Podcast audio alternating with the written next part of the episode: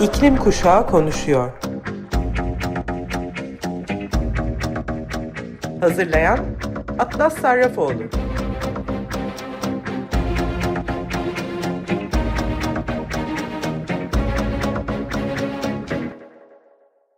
Merhaba Sayın Açık Radyo dinleyicileri. Açık Radyo'nun İklim Kuşağı Konuşuyor programını dinliyorsunuz. Ben Atlas Sarrafoğlu, 14 yaşındayım ve iklim aktivistiyim. Bugün Dünya Günü, yarın ise Ulusal Egemenlik ve Çocuk Bayramı ve dünyanın ve çocukların haline bakarak söylemek istediğim şey en basit haklarımız elimizden alınmış durumda. Temiz su, gıda ve hava hakkı mesela bu durumda bu özel günleri kutlamak yerine soruna bakmanızı istiyorum sizlerden. Önce iki aktivizm haberim var sonra da size dünyanın en büyük sorunlarından biri olan sistemin bozukluğu ile ilgili yeni ve iklim hareketini konu alan bir makaleden bahsedeceğim. İki gün önceye kadar e, Birleşik Krallık Parlamentosu önünde bir amca açlık grevi yapıyordu. 52 yaşındaki Angus Rose 14 e, Mart tarihinden 19 Nisan tarihine kadar yaptığı açlık grevinde Angus amca olarak e, her sabah olduğu gibi bakanın onunla görüşmek istediğini, görüşmek için buluşacağını umarak Hands'e yazdığı bir mektubun bir kopyasıyla birlikte parlamentonun kapısında ahşap bir katlanır sandalyede oturmak üzere Westminster'a gidiyordu. Pankartında iklim eyleminin olmamasından endişeli amca açlık grevinde yazıyordu. Rose 14 Mart'tan itibaren kalori içeren hiçbir şey yememişti. Su, kahve ve yeşil çay gibi sıfır kalorili içecekler tüketiyordu ve yetersiz beslenmenin bilişsel bozukluklara ve kalp aritmilerine yol açabilecek en kötü etkilerini ortadan kaldırmak için vitamin takviyeleri alıyordu. Tutkuyla konuşmasına rağmen bu hafta başında zaman zaman bocalıyor ya da kafası karışıyordu. Çünkü yiyecek eksikliği konsantre olma yeteneğini etkiliyordu. Sosyal medya hesabında gördüğüm videolardan bir tanesi şöyle diyordu. Bir buçuk derece hedefini unutun o gemiyi kaçırdık değil mi? En azından iki dereceyi önleme fırsatımız varken burada seyirci kalamam. Yeğenlerim için gelecek çok karanlık aksi takdirde. Size Change.org üzerinden başlattığı kampanyayı okumak istiyorum. Açlık grevindeyim. Greg Hans'e şimdi iklim briefingi düzenlemesini söyleyin. 5 haftadan fazla bir süredir parlamento önünde Birleşik Krallık hükümetinin bir kamu iklim briefingi düzenlemesine ve briefingde Birleşik Krallık'ın baş bilimsel danışmanı Sir Patrick Vallance tarafından yönetilmesini talep etmek için açlık grevindeyim. Merhaba, benim adım Angus Rose. İklim çöküşü şimdi oluyor ve yeğenlerim için gelecekten korkuyorum. Gençler ve gelecek nesiller bugünün dünya liderlerinin zavallı eylemleriyle lekelenmiş, dolu dolu hayatlar yaşayabilecekleri bir geleceği hak ediyor. İklim kriziyle zamanında yüzleşmezsek ne olacağı konusunda o kadar endişeliyim ki. Talep karşılanmazsa ölmeye hazırım. Bu toplum ve gelecek nesiller olarak bizim için neden önemlidir? İklim krizi Birleşik Krallık'taki toplulukları özellikle de düşük sosyoekonomik koşullarda olanları etkiliyor. Krizin gıda fiyatları, akaryakıt fiyatları, enerji fiyatları ve daha birçok fazlasını üzerinde etkilerini zaten gördük. İklim krizi yaşam maliyetimizi ve yaşam kalitemizi etkiliyor. İngiliz kamuoyunu iklim krizinin gerçekliği hakkında ilgilendirmek için şimdi liderlerimizin harekete geçmesine ihtiyacımız var. Yıllık küresel iklim konferansı olan COP26'dan önce Başbakan Boris Johnson, Başbilimsel Danışman Sir Patrick Vallance'dan gizli bir briefing aldı. İklim krizinin riskleri ve çözümleri hakkındaydı. Bu briefing onu insanlığın karşı karşıya olduğu felaketin ölçeği konusunda ikna etti ve o bunu bir Şam'a giden yol anı olarak nitelendirdi. Burada Şam'a giden yol bir nevi hani e, çok önemli olduğunu düşündüğümüz ve hayatını değiştiren bir deneyim anlamında kullanılmış. E, Parlamento ve Bakanlar Kurulu'nun e, da benzer bir briefing vermesini ve briefing televizyondan e, kamuoyuna açıklanmasını talep ediyorum. Çünkü e, iklim krizi gerçeğini tam olarak anlayarak birlikte çözümler bulabiliriz. Ve şu anda Birleşik Krallığın eski baş bilim danışmanı Sir David King, King de dahil olmak üzere talebi desteklemek için bir mektup imzalayan 79 seçkin bilim insanı var. Grevimi başlattığımdan bu yana Greg Hans talebimi 4 aydır kabul etmedi. Bu nedenle böyle bir briefing düzenlemeyi kabul edene kadar açlık grevinde kalacağım. 2021'de İsviçre'de 3 çocuk babası bir baba da benzer bir talepte açlık grevine başlamıştı. Sonunda İsviçre hükümeti karar vericiler için istediği e, iklim eğitimini organize etti. Bunu İngiltere'de de yapabiliriz. Angus Rose'un eylemi aktivistlerin açlık grevi yoluyla iklim politikası üzerinde baskı kurma eyleminin e, bir parçası. Geçtiğimiz Ekim ayında e, COP26 iklim zirvesi sırasında 5 genç aktivist Joe Biden'a iklim gündemini terk etmemesi için baskı yapmak için Beyaz Saray'ın önünde aç, açlık grevi e, baş, baş, grevine başlamışlardı. Aralık ayında Insulate Britain sivil itaatsizlik grubundan Emma Smart, muhafazakar milletvekili Richard Drax ile görüşme talebiyle 26 günlük hapishanedeki açlık grevine son vermişti. Bu arada Angus Rose salı akşamı yayınladığı videosunda sürpriz bir kararla 5. denemesinde Greg Hans'ın briefing vereceğinin garantisini aldığını, briefingi ayrıca videosunu herkese açık olacağını da söyledi. Bu güzel haberi alan Angus amcaya arkadaşı yer fıstığı ezmesi almış hemen. Angus amca size anlatamam ne kadar güzeldi ilerleyebilmenin tadı diyor. Böylece Angus Rose da 37. günde açık grevine son vermiş oldu. Evvelki hafta Scientist Rebellion'ın eylemleri sırasında Peter Kalmus gibi bilim insanlarının JP Morgan Chase Bankası'na ellerine yapıştırdığına ve yalvardığına da şahit olmuştuk. Kalmus'ta hatırlayalım şöyle diyordu. Durmayacağız, biz fosil yakıt endüstrisini ve çevreleme kapitalizmini sona erdirene ve dünyayı ve insanları ilk sıraya koyan bir sisteme geçiş yapana kadar dünyanın çöküşü korkunç bir şekilde daha da kötüleşecek. Yetişkinler ve konularında uzman olan kişilerin bu mücadelede yer aldığını görmek çok sevindirici. Türkiye'de de iklim üzerine çalışan bilim insanlarını ve diğer yetişkinleri yanımızda görmeyi çok isteriz. Sivil itaatsizlik e, biliyorum Türkiye'de pek alışılmamış bir eylem yöntemi ne yazık ki e, zamanımız e, yok. E, mücadelemizin büyümesi gerekiyor. Bunu da söylemeden geçmiş olmak istemiyorum. Ee, Doğu Afrika'daki devasa bir ham petrol boru hattı projesi için önde gelen aktivistler ve araştırmacılar boru hattının sadece iklim hedefleriyle uyumsuz olmakla kalmayıp aynı zamanda nadir hayvan türlerini de daha da tehlikeye atacak binlerce insanın hayatını mahvedeceği konusunda uyarılarda bulunurken konu çevre kampanyacıları tarafından yeniden alevlendi. Ugandalı iklim aktivisti Vanessa Nakate 900 mil uzunluğundaki Doğu Afrika ham petrol boru hattının yarattığı risklere dikkat çekmek için çarşamba günü çevrim içi bir etkinliğe katıldı. Nakate IACOP konulu Afrika Genel e, Genel Kurulu'nda yaptığı konuşmada e, fosil yakıt endüstrisinde geleceğin olmadığı aşikar dedi. Doğu Afrika ham petrol e, boru hattı ile ilgili olarak birçok insan bunun istihdam ve ekonomik kalkınma, ekonomik kalkınma yaratmanın bir yolu olduğunu düşünüyor ama gıdamız üzerindeki etkilerini biliyoruz. Suya olan etkilerini biliyoruz. Geçimimizi nasıl etkilediğini biliyoruz. Sivil toplum aktivistleriyle birlikte konuşan Nakate inşaat halindeki boru hattının Afrika'nın en büyük gölü olan ve 10 milyarlarca kişiye su ve yiyecek sağlayan Victoria Gölü'ne yakınlığını vurguladı. Her türlü olası petrol sızıntısı yaklaşık 40 milyon insana zarar verir. Topraklarımızı ve tarım alanımızı kirletir.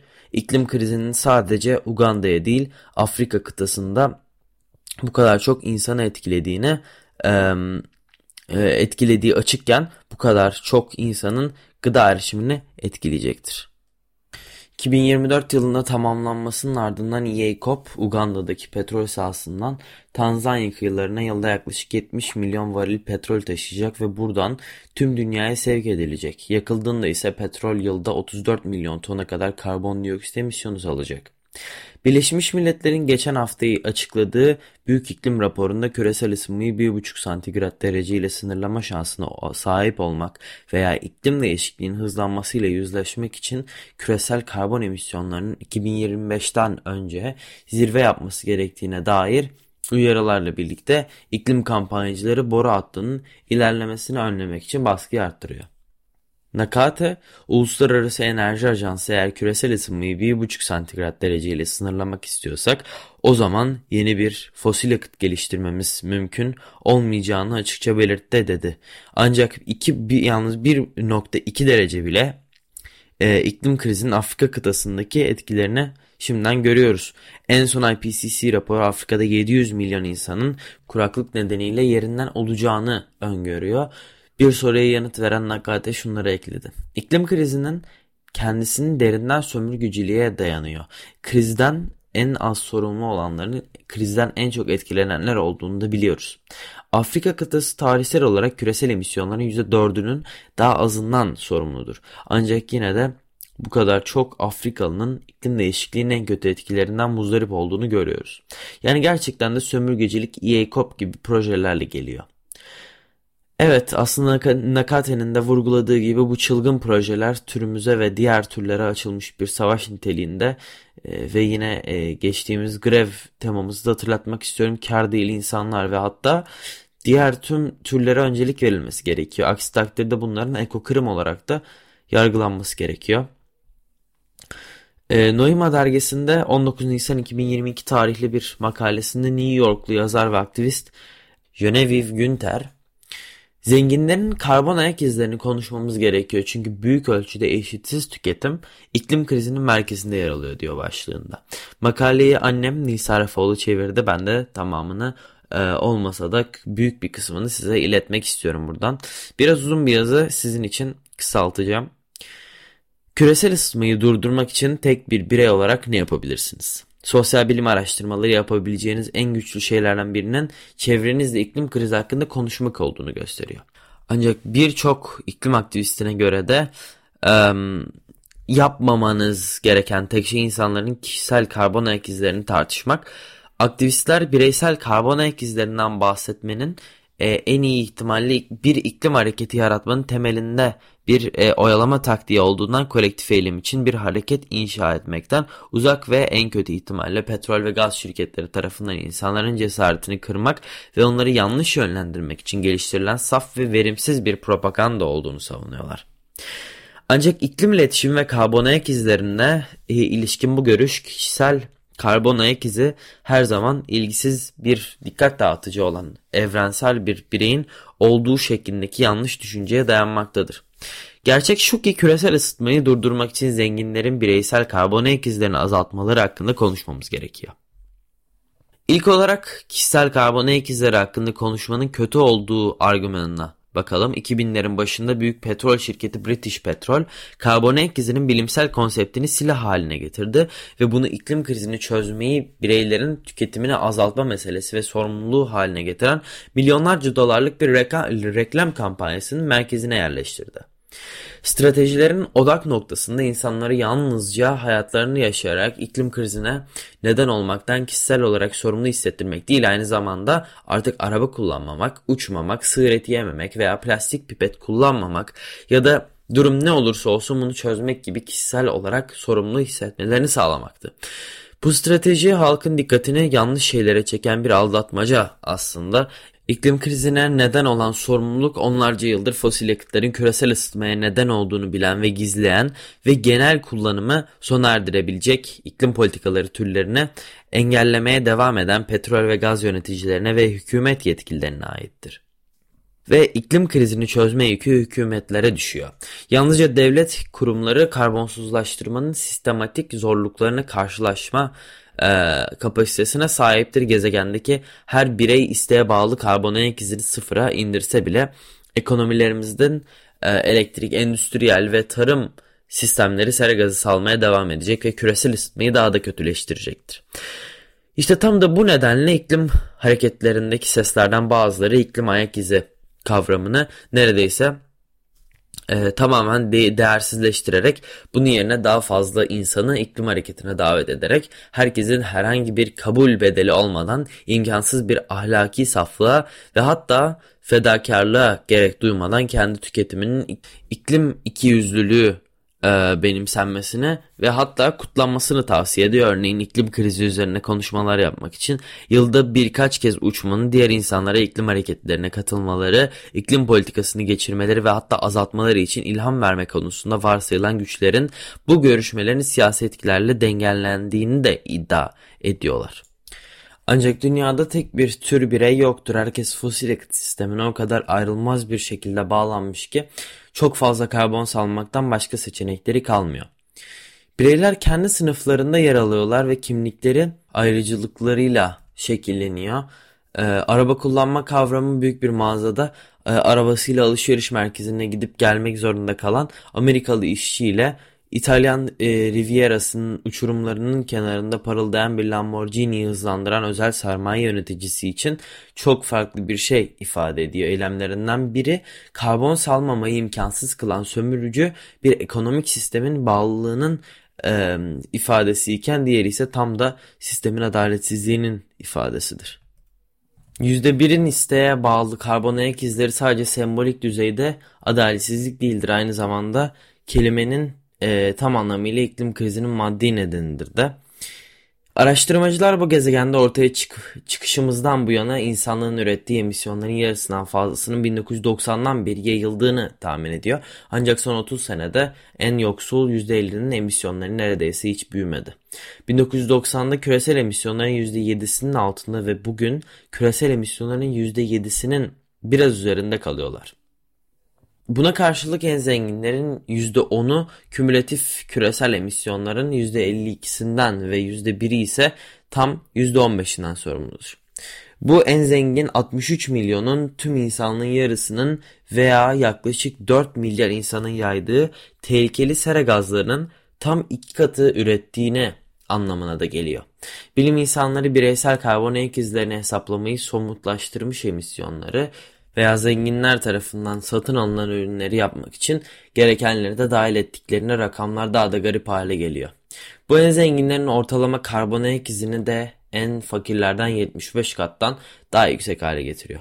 Bu arada küresel güneyin e, çoğu zaten küresel ısıtma tarafından yok edilmektedir.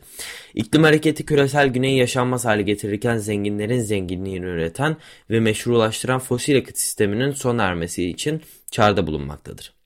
Aynı zamanda küresel güneyde yaşayan insanların kendilerini yoksulluktan kurtaran ekonomiler yaratmakları vardır ve bu gelişmeyi körüklemek için fosil yakıt, fosil enerji elbette şu anda mevcuttur. Buradaki zorluk küresel ısınmayı 1,5 derecede durdurmak için yalnızca yarı yarıya şans için bile tüm dünyanın kalan karbon bütçesinin 420 gigaton karbondioksit veya mevcut emisyon oranlarında yaklaşık 11 yıl kalmış olmasıdır. Bu küresel kuzeydeki hükümetlerin yardım sağlama taahhütlerini yere get yerine getirmeleri ve küresel kuzeyin tarihsel emisyonlarının hali hazırda neden olduğu kayıp ve zararı ödemeleri gerektiği ve bankaların kalkınmada iklim açısından güvenli enerji ve altyapı projeleri için maliyet karşılığında borç para vermesi gerektiği anlamına gelmektedir. Böylece küresel güney daha fazla fosil yakıt bağımlılığına kitlenmek yerine sıfır emisyonlu bir ekonomiye sıçrayabilir. Ancak o zaman bile ekonomik kalkınma en azından bir miktar çelik ve çimento üretimi gerektirecek ve bu da kalan karbon bütçemizde harcayarak emisyonlar üretecektir. Büyük ölçüde eşitsiz tüketim iklim krizinin merkezinde yer alıyor. İklim krizi, iklim hareketi e, adalet çağrısında bulunurken varlıkların bireysel e, karbon ayak izlerini azaltmalarını veya düzenlemelerde bireysel karbon ayak izlerini mümkün olduğunca sıfıra indirmelerini talep etmelidir. İşte tam da bu yüzden maaştan maaşa yaşayan veya iklim mücadelesine derinden dahil olmayan insanlara bireysel karbon ayak izleri hakkında endişelenmeleri gerektiğini söylememelisiniz. Sosyal bilim e, araştırmaları ve sağduyu bu insanlara daha az tüketmeleri gerektiğini söylemenin iklim politikasına verdiği desteği azalttığını gösteriyor. Bu nedenle BP ilk etapta bireysel karbon ayak izlerinin fikrini popüler hale getirmişti. Amerikalıların büyük e, çoğunluğu hatta küresel standartlara göre zengin olan bizler bile mevcut ekonomik sistemimiz tarafından tuzağa düşürüldü ve kelimenin tam anlamıyla yaşam tarzımıza dönüştürücü değişiklikler yapamıyor e, kitlenmiş veya sıkışıp kalan insanlara asla utanma, hüsrana uğrama veya çaresizlik hissettirilmemelidir ve bu e, hiç kimse ahlaki e, mutlakiyetçiliği benimsememelidir. Hareketler bağlantılardan oluşur ve insanlar birbirlerine empatiye yaklaştıklarında o, o, ortak kusurlarını ve kararsızlıklarına, ortak suçlarına ve karışıklıklarını kucakladıklarında bağlantılar kurulur. İklim krizi hakkında düşünmeye başlama cesaretine sahip olmak yeterince zor. İklim hareketine katılan insanlar birbirlerine iyi davranan ortamları oluşturmalıdır. Yine de iklim krizini çözme şansımız olması için süper zenginlerin lüks tüketimi ve buna öykünen e, üst orta sınıf tüketimini hedefleyen yeni e, yeni normlar ve politikalar için iklim hareketinin iklim adaleti çağrısı yapmayı yapması bekleniyor. Ancak süper zenginler bireysel karbon ayak izlerini gönüllü olarak azaltmıyorlar. Aksine 2021'de açık ara en kirletici lüks varlık olan süper yatların satışları %77 arttı. Ayrıca iklim krizi sadece atmosferdeki aşırı karbon sorunu değildir. Aynı zamanda maddi kaynakların tamamen sürdürülemez bir şekilde çıkarılması ve dağıtılmasıdır. Gezegendeki herkes Amerikalıların yaptığı gibi yeseydi ikinci bir dünyaya ihtiyacımız olurdu.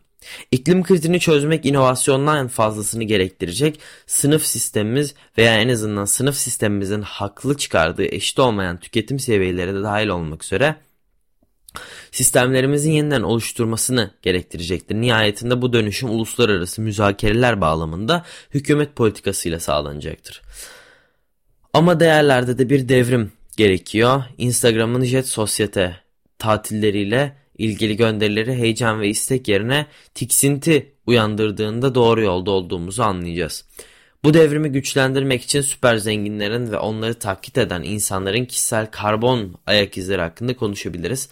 İklim adaleti için e, çağrı yapabilirsiniz ve kendi isteğe bağlı e, tüketiminizi olabildiğince azaltarak bu ülkelere bağlılığınızı da gösterebilirsiniz. Mümkün olduğu kadar düşük bir karbon ayak izine sahip olmak iklim değişikliği konusunda şüpheleri olan veya çözümleri hakkında kararsız kalan veya hisseden insanlarla konuşurken daha da önemli olabilir. Sosyal psikoloji grup dinamiklerinde seyirci etkisi olarak adlandırdığı şeyi uzun zaman önce tanımladı. Bu durumda insanlar yangın olasılığı hakkında konuşurken bile lider olarak algılanan biri gerçekten kalkıp odanın dışına yürüyene kadar dumanla dolu bir odada kalıyorlar. İklim iletişimcileri en azından karbon eşitliğini somutlaştırmaya ve e, ifade etmeye çalışır çalışmadan yanan dünyamız ve iklim adaleti ihtiyacı hakkında konuşurlarsa sonunda insanların bilişsel uyumsuzluğunu güçlendiren karışık bir mesaj göndereceklerdir. Kendi keyfi tüketiminizi azaltmak aynı zamanda fosil yakıtları kullanmadan nasıl keyif alacağınızı, nasıl mola, mola vereceğinizi, neşe bulacağınızı, yeni yerler keşfedeceğinizi ve başarıyı nasıl kutlayacağınızı konuşmanızı sağlayacaktır. Uçmak yerine bir uçağın aksine temiz enerjiyle çalışan bir trene mi binmeye karar verdiniz? Okumak ya da geçip giden güzel manzarayı izlemek için zaman ayırma deneyiminden keyif mi aldınız? Bu deneyim hakkında konuşun. İndü, indüksiyon ocağınızın suyu ne kadar çabuk kaynattığını gerçekten merak ediyor musunuz? Bunu da konuşun. Herkesin 6 haftalık ücretli tatil garantisi olduğu, zarif, güneş ve rüzgar enerjili yelken e, gemi, yelkenli gemilerinizde deniz aşırı seyahat etmek için yeterli zamanın olduğu bir dünya mı istiyorsunuz? Evet bundan da bahsedin. Bir değişim teorisinde hareketler olayların olduğu odalara yeni insanları yerleştirerek iklim, iklim liderlerinin profilini yükselterek ve karar verme masasına oturmaya ve işlerin çalışma de şeklini değiştirmeye devam edene kadar seslerini yükselterek güç inşa eder. Ancak bu değişim teorisinin kendi bir e, bireysel eylem fikridir. Mevcut sistemimizde şu veya bu kişiye kadar daha fazla erişim ve etki sağlar. Ancak sistemin kendini değiştirmez. Evet programın e, yavaş yavaş sonuna geliyorum. Zamanım gittikçe azaldı. E, İklim Kuşağı Konuşuyor programını burada bitiriyorum. E, ben Atlas Sarafoğlu. E, beni dinlediğiniz için çok teşekkür ederim. Yine haftaya Cuma saat 14'te görüşene kadar kendinize ve gezegenimize iyi bakın. Görüşmek üzere.